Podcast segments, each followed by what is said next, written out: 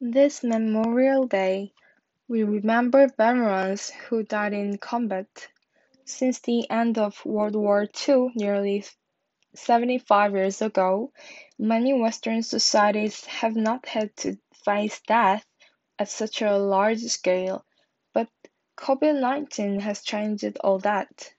Special correspondent Malcolm Brabant has been asking how the reality of the pandemic might change the way we talk about life and loss. Insights from three survivors who witnessed slaughter. Nordin Bjørn Ihler escaped the massacre of sixty-nine young people by a right-wing gunman on the island of Utøya in two thousand eleven. We are all going to come out of this with our stories of loss. We are all going to be affected in some way or another. Uh, Syrian dissident Omar al-Shogri withstood torture and murder in a notorious death camp of the Assad regime. Everybody is going to die.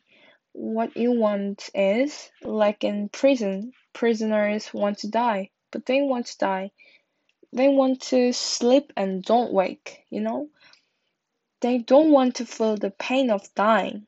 World War II medic Ray Lambert saved scores of lives on Omaha Beach on D-Day in 1945. The longer that a person has knowing that they're going to die, the more concerned that they are of dying.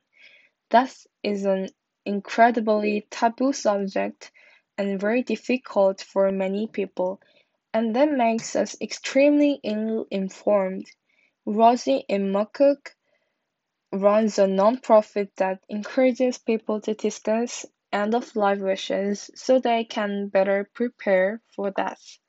This awful pandemic is bringing home to people that they are not immortal for so long for so long, we have all lived in this glorious golden world in the Western world, haven't we, where a lot of us haven't experienced experienced any deaths of close relatives or friends until we're in middle age?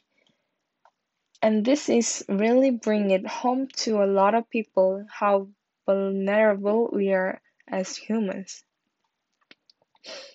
The ancient Greeks believed that had to cross the river Styx to enter the underworld or the afterlife. The concept of heaven sustained Omar al-Shogri as he languished in Syria's Saydnaya prison, where more than 30,000 ex thirteen thousand executions have been placed have been take place and Al-Shogri was almost beaten to death. Just the belt is like it's a rainy day. It's with the belt just coming, coming, and people hitting me, and like the metal and the electricity, and like without stop. It's just getting hurt of everything. Uh, is there some sort of inner strength that you tapped into that perhaps other people have that can save them?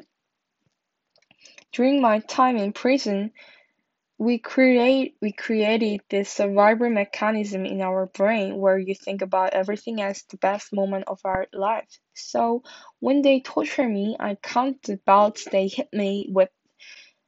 How how many belts and the time when they hit me with a belt, I imagine a tree growing in my garden in the paradise to make that concrete for myself. For the more secular or humanist, death is the very end. But according to Rose, Rosie McCook, that doesn't stop people from being irrational or superstitious. For a lot of people, they can't still make a will because they think they're they are tempting fate.